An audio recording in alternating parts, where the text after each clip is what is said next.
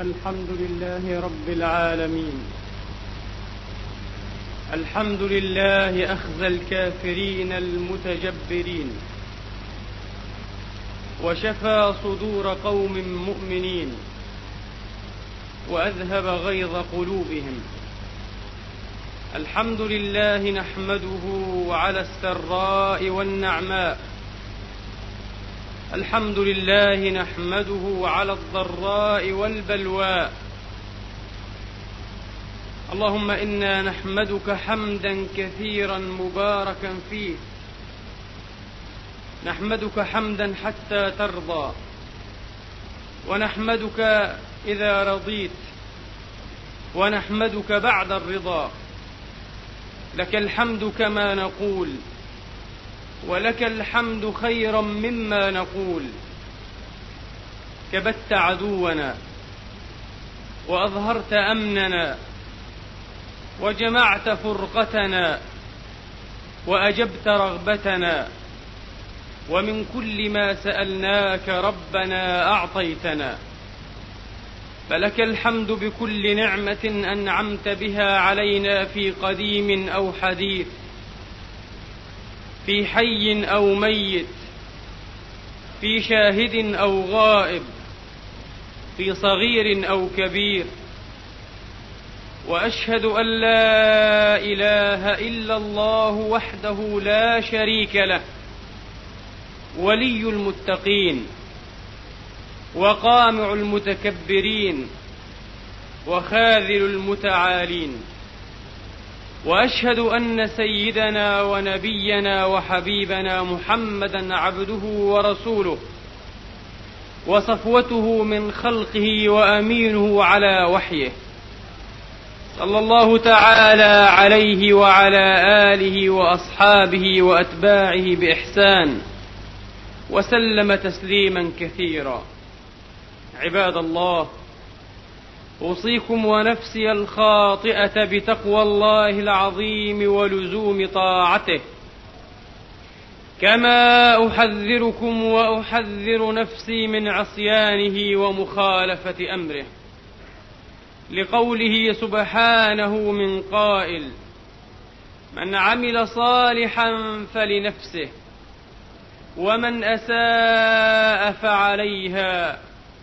وما ربك بظلام للعبيد ايها الاخوه المسلمون الاحباب يقول الله سبحانه وتعالى في محكم الذكر الكريم بعد ان اعوذ بالله من الشيطان الرجيم بسم الله الرحمن الرحيم اعلموا انما الحياه الدنيا لعب ولهو وزينه وتفاخر بينكم وتكاثر في الاموال والاولاد كمثل غيث اعجب الكفار نباته ثم يهيج فتراه مصفرا ثم يكون حطاما وفي الآخرة عذاب شديد ومغفرة من الله ورضوان وما الحياة الدنيا إلا متاع الغرور سابقوا إلى مغفرة من ربكم وجنة عرضها كعرض السماوات والأرض أعدت للذين آمنوا بالله ورسله ذلك فضل الله يؤتيه من يشاء والله ذو الفضل العظيم ايها الاخوه الاعزاء الناس في دنياهم هذه انما يتكثرون ويغالون ويفخرون ويدلون بما يعتزون به بما يرونه جليلا وعظيما في نظرهم فاهل القوه يفتخرون بقوتهم وشدة بأسهم قالوا نحن قوم أولو نحن أولو قوة وأولو بأس شديد وأهل الدنيا يفخرون ويدلون بدنيا عريضة تتمثل في مال ونشب وفي حسب ونسب وفي ولد وفي طارف وتالد قال أنا أكثر منك مالا وولدا وذاك الغر الجاهل الذي حسب أنه بما نسل من ذرية يسامق النبوة أو يسامت الرسالة وربما وهم أنه يتجاوزها فدل بذلك على أنه عار كل عري من الفضائل والكمالات إن شانئك هو الأبتر فليس الإنسان بما ينسل وليس الإنسان بما يملك من حطام من حطام هذه الدنيا الزائل وعرضها الحائل ووهمها الباطل الإنسان هو الإنسان بعد أن يتجرد من هذه الممتلكات المكتسبة العارضة الإنسان هو نفسه وجوهره بعد أن يتخلى عن كل ما لا يمتزج امتزاجا أصيلا بجوهر إنسانيته أو جوهر آدميته وبعبارة أوضح الإنسان هو ما يلقى ربه كيف تلقى ربك كيف تسافر إلى ربك هو أنت أما ما تمتلكه من أموال وما تفخر به من لقب وشهادات وما يطير أو يذاع لك من شهرة فهذا كله وهم باطل لا ينبغي أن تعتقد أو تحسب أنه يشكل شيئا من أست جوهريتك من حقيقة آدميتك كلا يحسب ذلكم الجاهل أنه يسابق الأنبياء والرسل بما نسل وبما تكثر وقد جعل الله له مالا ممدودا وبنين شهودا ومهد له تمهيدا ولله در الصاحب المخضرم العباس ابن مرداس عندما قال قال رحمه الله تعالى رحمة واسعة قال ترى الرجل النحيف فتزدريه وفي أثوابه أسد مزير والرجل المزير هو العاقل الحازم وفي أثوابه أسد مزير ويعجبك الطرير ويعجبك الطرير فتبتليه فيخلف ظنك الرجل الطرير بغاث الطير أكثرها فراخا وأم الصقر مقلاة نزور بغاث الطير هو الطير الضعيف الذي لا يصيد على عكس الصقور والبزاة بغاث الطير أكثرها فراخا وأم الصقر مقلاة نزور فالفخر إنما هو بتقوى الله إن أكرمكم عند الله أتقاكم قدمت بهذه المقدمة لأنني أريد أن أفتتح بها موضوعا ليس بالمطروق موضوع الرياء ولكن ليس الرياء المأنوس لديكم إذا سمعنا بالرياء يتبادر إلى أذهاننا الرياء الديني من يرائي بصلاته يرائي بصومه يرائي بزكاته بتهجده بزهده في الدنيا نعم هذا رياء وهو شرك من أقسام الشرك وهو المعنى المطروق للرياء والمأنوس لدى الجميع لدى الخاصة والعامة لكن هناك ضرب آخر من الرياء لا يقل عنه خطرا هو الرياء الاجتماعي الذي استبد بأمتنا ولا شأن لنا بالأمم سوانا الذي استبد بأمتنا في أزمانها الآخرة أي في عصورها المتأخرة الرياء الاجتماعي بعبارة واضحة بسيطة من راءى بدينه من راءى بما من شأنه أن يقرب أو يكون زادا للآخرة فهو مراء رياء دينيا ومن راءى بدنياه من افتخر وذل وتكثر بمال أو ولد أو لقب أو شهرة أو ممتلكات أو عقارات أو حسب أو نسب فإنما يبتلى بالنوع الثاني من الرياء بالرياء الاجتماعي وهو ضرب خطير جدا من الرياء أصاب هذه الأمة والسير عليه سير على غير السواء النفسي السير عليه سير على غير السير على على غير السير على السواء النفسي لأن السواء النفسي يفرض في الإنسان منا أن يكون باطنه كظاهره بل أن ينعكس باطنه على ظاهره فيكون هو في ظاهره هو في باطنه لا أكثر ولا أقل وهذا هو الإنسان المبرأ من شوائب الأمراض النفسانية المبرأ من شوائب النفاق والرياء هو الإنسان الصحيح هو الإنسان الصحيح لا المعتل المريض انظروا إلى رسول الله عليه الصلاة وأفضل السلام وهو الطراز الأوفى والسيد الأكمل والنسخة الأجمع للإنسانية النبي عليه الصلاة وأفضل السلام لو أخذنا جانب اللباس في لبسته كان يلبس ما تيسر ربما لبس نوعا من الثياب الفاخرة إن تيسرت فإن لم تتيسر لا يتكلفها أو لا يتكلف لها يلبس عليه الصلاة وأفضل السلام ما وقع تحت يده روى الإمام البخاري عن أبي بريدة رضي الله عنهما قال دخلت على أمنا عائشة رضي الله تعالى عنها على أمنا عائشة فأخرت لنا ثوبين فأخرت, لنا ثوبين, ثوبين كساء ملبدا ومعنى الملبد أي المرقع كساء ملبدا ومعنى المرقع فيه رقع كساء ملبدا فيه رقع وإزارا مما يصنع باليمن وقالت والله لقد قبض رسول الله عليه الصلاة وأفضل السلام في هذين وهو خيرة خلق الله وهو أعظم وأجل وأكرم خلق الله عليه الصلاة وأفضل السلام قبض في هذين الثوبين في ثوب مرقع وإزار يماني عليه الصلاة والسلام ومع ذلك لم ينهنا بل أباح لنا وندبنا بعض الندب بل أباح بعض التحفيز أن نلبس المتواضع الجيد المشدد من الثياب في حدود البعد عن السرف والمخيلة كل ما شئت والبس ما شئت ما أخطأتك خصلتان سرف ومخيلة ما أخطأتك سرف ومخيلة سرف ومخيلة هذا الحديث ربما يفسره جواب عبد الله بن عمر رضي الله تعالى عنهما لذلكم الرجل الذي جاء يسأله قال له يا عبد الله ما ألبس من قال له يا عبد الله فقال له ما ألبس من هذا جواب حكيم فقال له البس ما لا يزدريك به السفهاء ولا يعيبك به الحكماء قال ما هو ما ثمنه قال ما بين الخمسة دنانير ما, ما بين الخمسة دراهم إلى العشرين دراهم ما بين الخمسة دراهم لا يزدريك به السفيه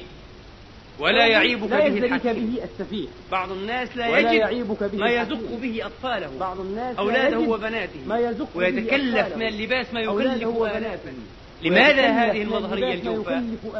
هذا سلوك غير سوي سلوك غير مستقيم بعض الناس يقطع عن فمه وفم زوجه بعض الناس يقطع عن فمه ويتكلف من ألوان الثياب ما لا يليق بمثله ويتكلف من ألوان لأنه ما أراد بهذا الثوب إلا الشهرة وأن يمتاز من بين سائر الأقرانية حتى يقال فلان يلبس ثوبا ما يوجد مثله في السوق ثوب شهرة النبي تحدث عن ثوب الشهرة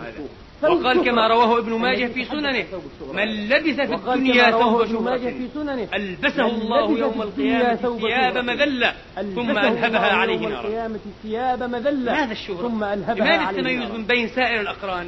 سر متواضعا سر متواضعا تحت قهر الله في ملك الله سبحانه وتعالى ومع ذلك فالدين لم يأمرنا بأن نحقر أنفسنا في لبستنا أبدا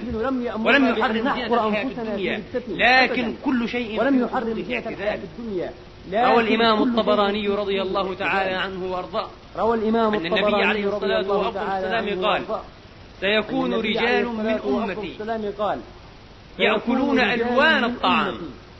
ويشربون ألوان المشاريب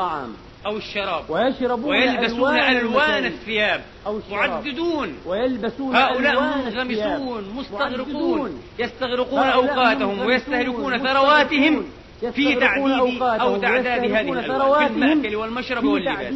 أو تعداد قال أولئك الشرار البذيء قال وفي بعض الروايات ويتشدقون في الكلام لأنهم بطلة فرغوا من كل حلية لأنهم أو صاروا عاطلين من كل حلية فتفرغوا لأمثال هذه صاروا عاطلين من كل وربما تفرغوا بتشدقهم بالكلام لهمز الصالحين من عباد الله ولمزهم وغمزهم والإشاعة لهمز الصالحين من عباد الله نعم أولئك ولمزهم وغمزهم والإشاعة النبي كان متواضعا نعم، أولئك يلبس ما تيسر لأنه يسير على تلقائيته يلبس ما تيسر لا يتكلف في هذه الجوانب يسير على تلقائيته ولذا ربما جلس بين أصحابه فيأتي الزائر يراه لأول مرة يقول من محمد فيكم من محمد فيكم لأنه لا يميزه من بين سائر أصحابه بهيئة معروفة لأنه لا يميزه من بين سائر أصحابه لا يعرف ما محمد أو من محمد فيكم لا يعرف الصلاة وأفضل ما السلام. محمد أو من محمد في جلسته كان يقتعد الأرض يفترش التراب ويقول إنما أنا عبد عبد لله التراب ويقول إنما أنا عبد أجلس كما يجلس العبد وآكل كما يأكل العبد وربما وقعت اللقمة من يده على الأرض فتربت وربما فيأخذها يتناولها ويمسح ويميط عنها الأذى ثم يلتقطها عليه الصلاة والسلام ويمسح ويميط عنها الأذى ثم تلقائية وبساطة هذه البساطة هي كل العظمة هي سر العظمة والتكلم البساطة هو كل العظمة عنوان سر العظمة عنوان النقص الباطني الداخلي كان عليه الصلاة وأفضل السلام يقوم بنفسه كان عليه الصلاة على خدمة وفد الحبشة عندما وفدوا عليه أبى إلا أن يقوم بنفسه يخدمهم رسول عندما الله وفدوا عليه يضع لهم الطعام والشراب يقوم بنفسه يخدمهم يهيئ أمر إحسان وفادتهم ولما قيل له يا رسول الله نحن نكفيك هذا الامر قال لا ولما انهم كانوا لاصحابنا مكرمين هذا الامر نحن قال انا اكرمهم بنفسي انهم كانوا لاصحابنا انهم كانوا لاصحابنا مكرمين بعض الناس وقد يكون من صغار الناس لا حسب ولا نسب ولا علم ولا لقب ولا شهرة ربما تأتي في بيته فيأنف أن يقوم ويخدمك بنفسه لأنه يراك أصغر في بيته فيأنف أن يقوم ويخدمك بنفسه لأنه يراك أصغر دونه فيأنف أن يقوم وربما خدمك على تأخذ وهذا من اللؤم وقد قال الإمام علي عليه السلام وكرم الله وجهه ثلاثة لا يقدر عليهن كبير وإن كان كبيرا حتى لو كنت كبيرا مبجلا معظما ولا تستكبر أن تقوم بهذه الواجبات مبجلا معظما الثلاثة لا تستكبر وإن كان كبيرا خدمة ضيفه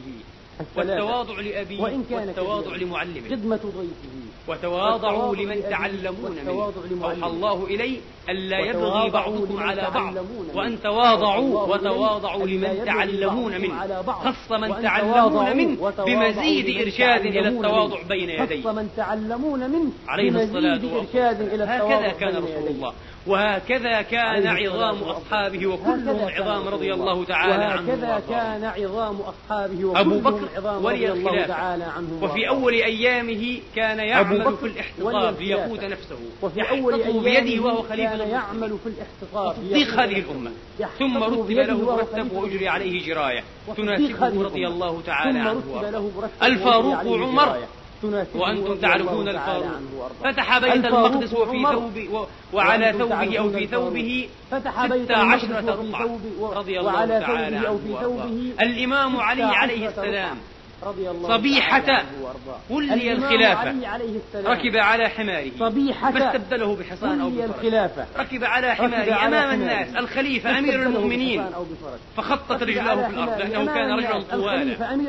فخطت رجلاه فخطت رجلاه أبو هريرة كان رجلا العالم الجليل وعائل العلم صاحب رسول الله أبو هريرة كان يحمل الحطب على رأسه يحتطب وكان والي المدينة ويمشي في سقف المدينة ويقول أوسعوا لأميركم أنا أميركم أنا رئيس هذه البلد فأوسعوا لي يمازح الناس رضي الله تعالى أنا أميركم يحمل الحطب على رأسه يمازح الناس رضي الله تعالى والآن ربما يحمل الحطب على رأسه بعض الناس منا أناس عاديون والآن ربما, ربما لا يأتيك في بيتك بدعوة أي عادية لابد أن تدعوها دعوة خاصة ربما لا يأتيك دعوة رسمية بدعوة كما يدعى السفراء والوزراء وتتهيأ لدعوته ثم تتهيأ في دعوته فإن قصد من ذلك فقد أنقصت من قدره ما هي فإن غصت من ذلك فقد أنقصت من قدره لنأتي إلى باب آخر هذا المسجد الذي نصلي فيه المساجد إلى باب آخر الأمة أبت أيضا إلا أن تتمظهر فيها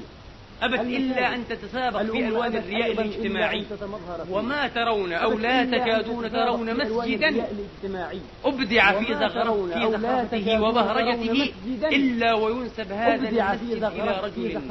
أو يشار إلى رجل ممن بناه أو قام على إنشائه وبنائه لأن النية من أصلها لم تكن خالصة لله مسجد رسول الله كان عريشا كعريش موسى عندما أمر ببنائه قال اجعلوه عريشا كعريش موسى عليه عليه السلام عندما أمر ببنائه قال ولما ترقب ليلة القدر عليه السلام أصبح لأنه رأى في المنام ولما ترقب ليلة أول الله رؤياه من صباحه أصبح, أصبح يسجد في صلاة الصبح في طين وماء الله رؤياه من صباحه أرسلت السماء عزازيلها فتلبد طين الأرض فسجد فظهر أثر الطين والماء على جبهته الشريفة عليه الصلاة والسلام فسجد وهو الذي قال كما رواه عنه صاحب ابن عباس رضي الله تعالى عنهما إني لم أومر بتشييد المساجد ابن عباس رضي الله تعالى عنهما ولذا لما أمر لما أمر عمر الفاروق بعضهم أن يبني مسجدا قال أكن الناس من المطر احفظ الناس أكن الناس من أكن الناس من المطر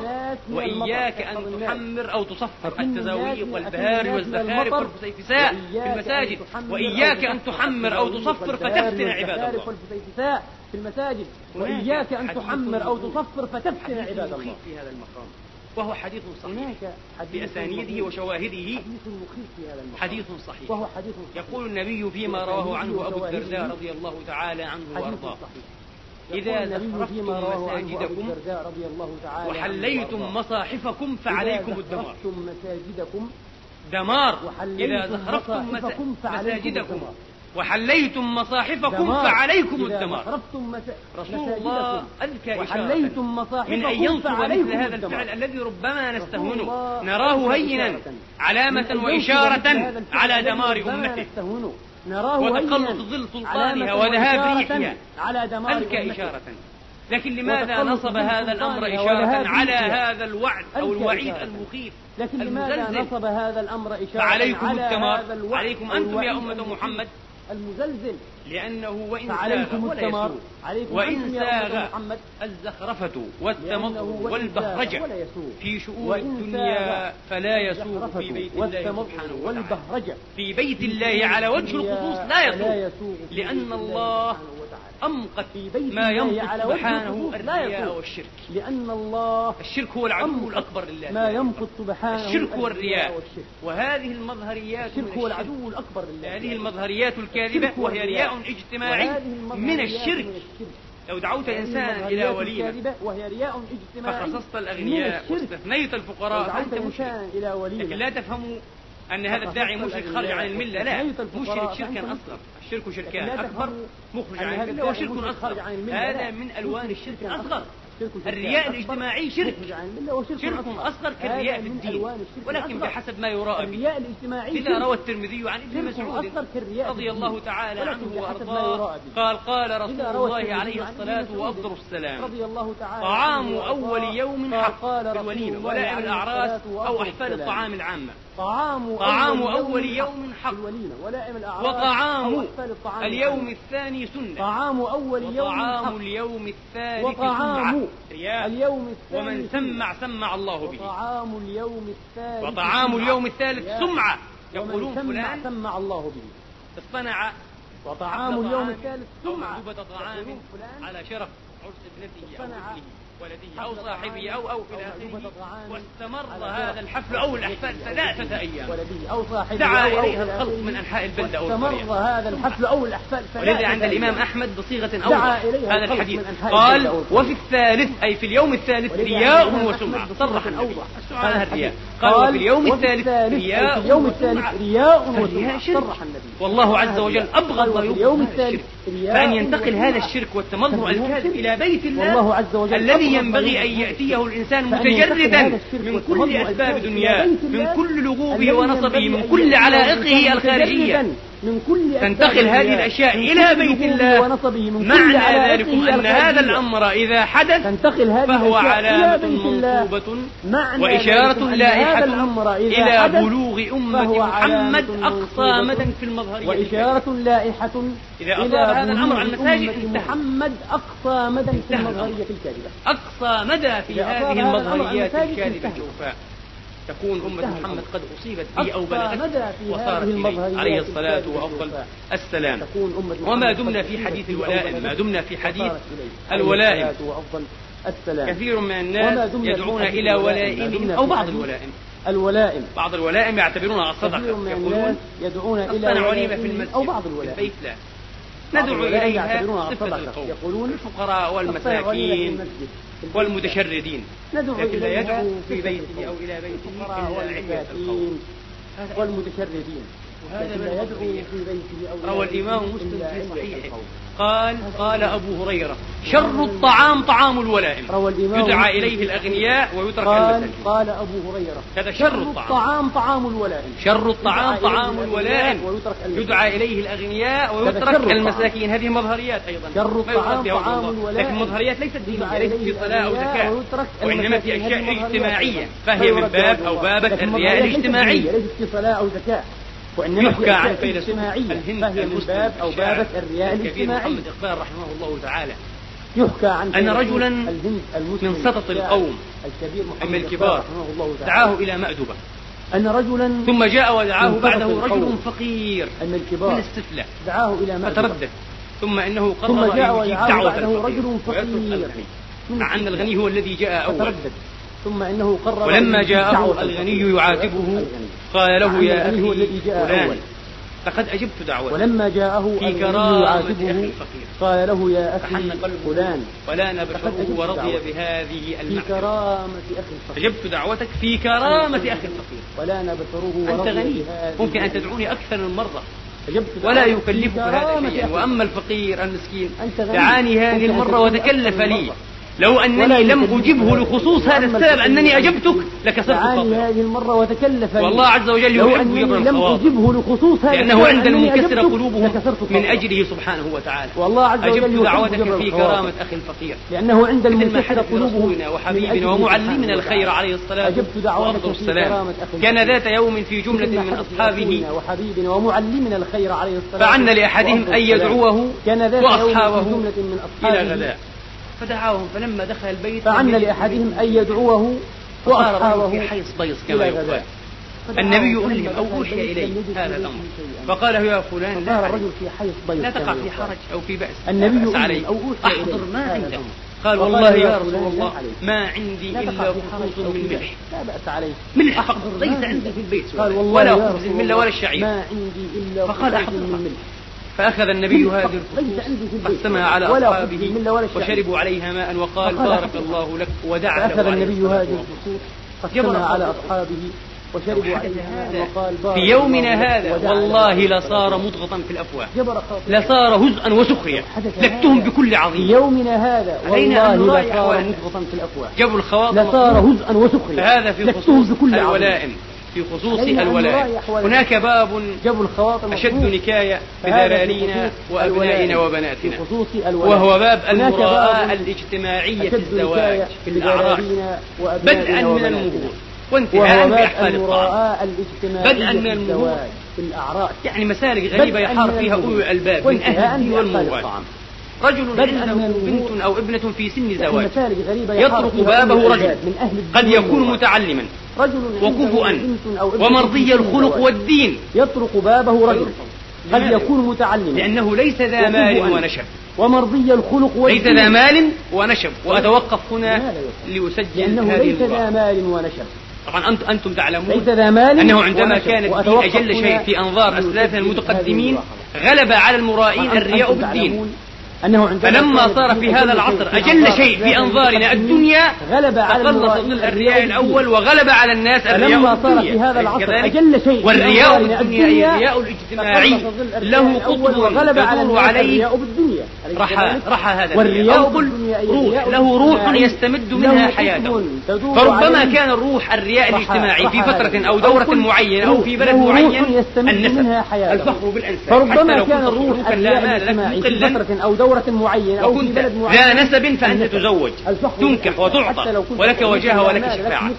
وربما كان روثه ذا نسب تزوج وربما كان روثه المال ولك وجاهة الذي رأيته أن روح وربما كان روثه في عصرنا هذا هو المال المنصب وربما كان روثه المال هو المال روح الرياء الاجتماعي الذي يستمد منه حياته وقوامه وكيانه هو المال وتقديس وحب المال والنبي أنبأنا بذلك كل أمة عجل وعجل أمة الدينار هو المال وفي الحديث الصحيح والله ما الفقر أخشى عليكم وإنما أخشى عليكم أن تبسط تفتح تبسط عليكم الدنيا فتنافسوها كما تنافسها من كان قبلكم فتهلككم كما أهلكتهم تبسط عليكم وهذا الذي حدث النبي فتنافسوها كما خشي هذا الشيء ووقع قبلكم خشيه النبي عليه الصلاة والسلام الآن الإنسان قد يتقدم ويكون ابن حسب ونسب ووقع ما خشيه النبي عليه الصلاة مقل لا يزوج حسبه المزبور بل المشكور لا يؤذيه ولا ينفعه لا يقدم ولا يؤخر حتى وإن كان من نسل رسول الله لابد أن تكون ذا مال لابد أن تكون ذا مال وأما منطق أمثال ذاكم الفزاري الذي قال لابد أن تكون ذا مال لابد أن تكون ذا مال وأما منطق قال رحمه الله تعالى ذاكم الفزاري الذي قال اللهم صل على سيدنا محمد وليس الغنى والفقر من حيلة الفتى قال رحمه الله لكن أحاضن أي حظوظ ولكن أحاضن قسمت وجدود الفقر من حيلة هذا لا يحبه الإنسان ولكن نحن أي حظوظ ولكن أحاضن قسمت ورفعنا بعضهم فوق بعض درجات ليتخذ بعضهم بعضا سخريا ورحمة ربك خير مما بعضهم فوق بعض هذه الآية التي هي شاهد لكرامة الفقراء والمساكين والمقلين جعلها الأغنياء والمتكبرون شاهدا عليهم لا شاهدا لهم فقالوا إذا هي حروب والمساكين والمقلين إذا نحن الأنبياء والمتكبرون إذا فلا بد من التمايز لا وفسروا هذا الاتخاذ ليتخذ بعضهم بعضا سخرية فسروه بالمخدومية اتخاذ مخدومية ولا يمكن أن تناصر نصوص الشارع الحكيم كتابا وسنة مثل هذا التفسير الطبقي لا يمكن أن تفسر وإنما هو اتخاذ التكافل والتبادل اتخاذ دائر لا اتخاذ دائر بين الطبقات هو اتخاذ به كيان ودوام كيان المجتمع اتخاذ دائر الناس للناس من بدو ومن حاضر بعض لبعض وإن لم يشعروا خدم ثم قال هذا الفزاري وإذا المرء أعيته المروءة ناشئا فاطلبها كهلا عليه كثير ثم قال هذا الفزاري وإذا المرء عيته المروءة طارفه وتالده المهم نعود إلى موضوعنا لا يزوج وإن لا كان لا والمال لابد أن يكون لا مال ما الذي يقصد وهذا هو الواقع نعود إلى موضوع والغريب أنه وقع في البلدان الغنية لا أحدد أكثر من ذلك في البلدان التي استفحش واستبحر فيها الثراء والغريب أنه وقع يحدث أو تحدث هذه الظاهرة بشكل ملحوظ يرد هذا الكفر ويرد أمثاله وأمثال أمثاله ثم تغلق الأبواب على عوانس بائسات يائسات تأكل الأيام أعمارهن وتميت الدهور والسنون أنوثتهن صحايا بتقاليد زائفة وبهارج كاذبة ما أنزل الله بها سبحانه من سلطان يقول أنا آنف آنف وأرفع بنفسي وبابنتي أن يكون مهرها أقل من مهر بنت فلان يقول أنا آنف أو المشير آنف أو الكبير وابنتي أن يكون وقد قال أبو العوجاء رحمه الله تعالى سمعت عمر بن الخطاب رضي الله تعالى عنه وأرضاه يقول وقد قال أيها الناس رحمه الله لا تغلوا صدق النساء جمع صداق لا تغلوا صدق النساء أيها الناس فإنها لو كانت مكرومة في الدنيا أو تقوى في الآخرة لكان أولاكم بها رسول عليه الصلاة والسلام لو كانت وما أصدق رسول الله امرأة من نسائه ولا أصدقت امرأة من بناته أكثر من سنتي عشرة أوقية وما أصدق رسول الله امرأة والأوقية 40 درهما في هذا يعني قريبا أصدقت امرأة من, من بناته أكثر من ما أصدقت امرأة من نسائه ولا أصدقت امرأة من بناته يقول جابر كما رواه أبو بكر البزار قال حضرنا عرس علي امرأة من النساء ولا أنصف فما رأينا عرسا كان أحسن منه كما رواه أبو بكر حشونا قال حضرنا عرس علي حشوا جميعا الفراش ليفا فما رأينا عرسا حشونا الليف ثم أتينا بزبيب وتمر فأكلنا حشوا جميعا الفراش وكان فراش فاطمة حشونا الليف ثم أتينا بزبيب وتمر خلق الله فأكلنا وكان فراش فاطمة عليها السلام إهاب كبش جلد كبش كان فراش فاطمة كان فراش فاطمة ليلة عرسها بنت محمد عليه الصلاة وأفضل السلام عبد الرحمن بن عوف كان فراش عبد الرحمن بن عوف لا أقول ليلة عرسها من أغنى بل هو أغنى أغنياء المسلمين أغنى صحابي بإطلاق أغنى من عثمان عبد الرحمن يعرف ذهبه بالمجاريف الذهب كان يجرب بالمجانين بعد موته ترى كما العقار والضياع والخدم والحشم الشيء الذي لا يأتي عليه إحصاء ولا عدل أو تعدل بعد موته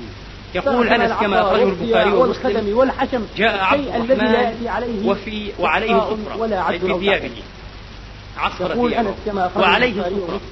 فرآه النبي عليه الصلاة والسلام فقال ما هذا الذي أرى يا عبد الرحمن عفر في موقع قال يا رسول الله كفرة. تزوجت أراه النبي عليه الصلاة والسلام الذي قبل يومك فقال تزوجت أمس امرأة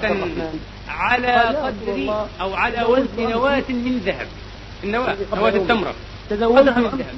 امرأة يعني يستطيع أن يصدقها